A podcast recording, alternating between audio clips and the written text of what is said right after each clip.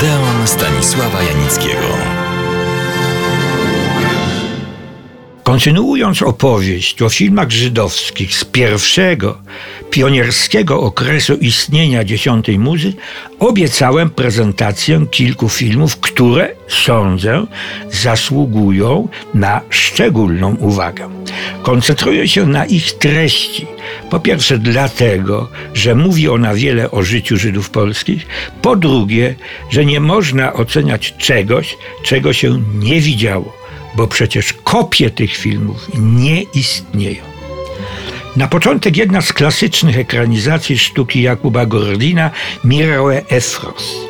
Główne role grały przedstawicielki sławnego aktorskiego rodu Kamińskich, Estera Rachel, Regina i Ida, o której opowiem kiedyś bardziej szczegółowo. Estera Rachel gra tu tytułową rolę.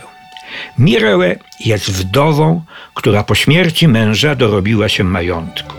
Jej starszy syn Josełe żeni się z Szajndełe, dziewczyną, o której marzył, wykształconą i z dużego miasta. Matka nie jest nią jednak zachwycona, bo jej rodzice to nie tylko biedacy, ale krętacze. Między teściową a synową dochodzi do coraz częstszych konfliktów, a Josełę, kochający i matkę, i żonę, daremnie stara się je godzić.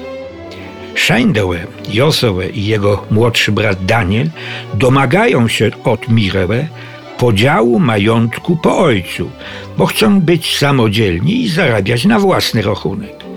Teraz dopiero dowiadują się, że ojciec, kiedy umierał, był bankrutem, że wobec tego nie istnieje jego majątek, a tylko majątek Mirełę, którego dorobiła się po spłaceniu długu ciężką pracą i kosztem wyrzeczeń.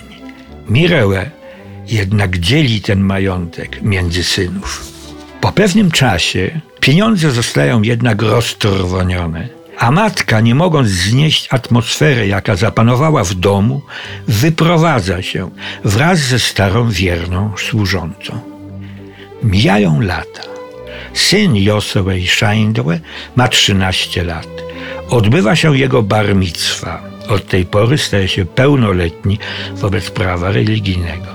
Z okazji tej uroczystości Josełej i Szaindłe szukają pojednania z Mirołem. Autor sztuki Jakub Gordin napisał dwa zakończenia.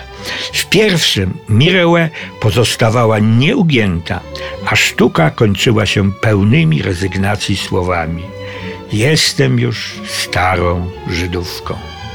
W drugiej wersji Szajdełę kruszy serce Mirełę, a wnuk przyprowadza ją do domu, gdzie wszyscy krewny zgromadzili się na uroczystym obiedzie. W rodzinie zapanowała radość i zgoda.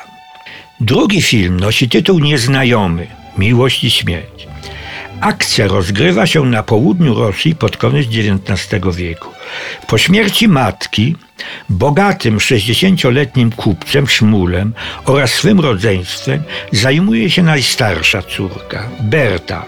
Ładna, ale kaleka. Jest trochę garbata. O jej rękę stara się Bernard Zilberman, którego ojciec jest kierownikiem kantoru Szmula.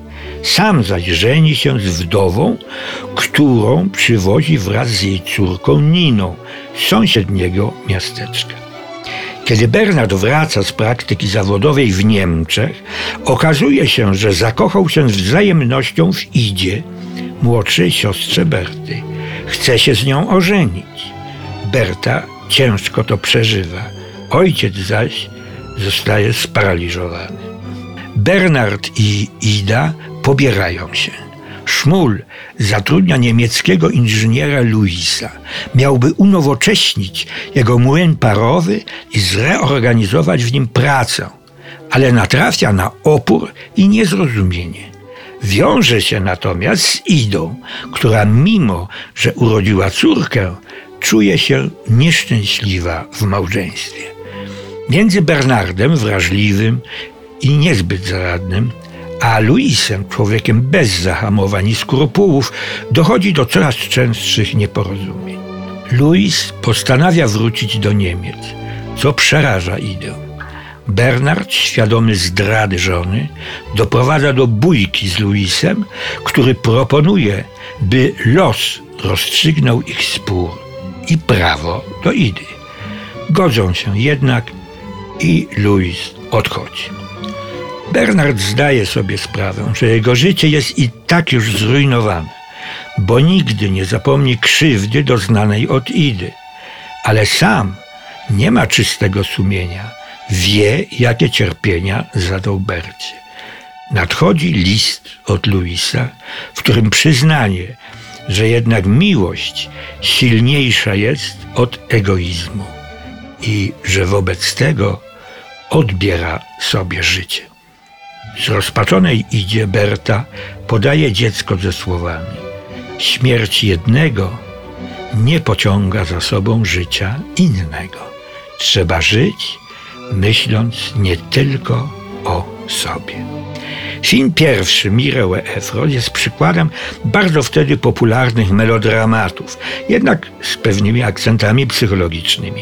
Drugi film, Nieznajomy, jest melodramatem ambitniejszym, bardziej rozbudowana jest akcja, więcej tu zróżnicowanych bohaterów i problemów.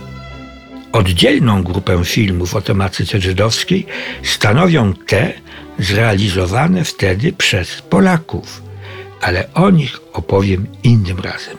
Serdecznie do Odeonu zapraszam.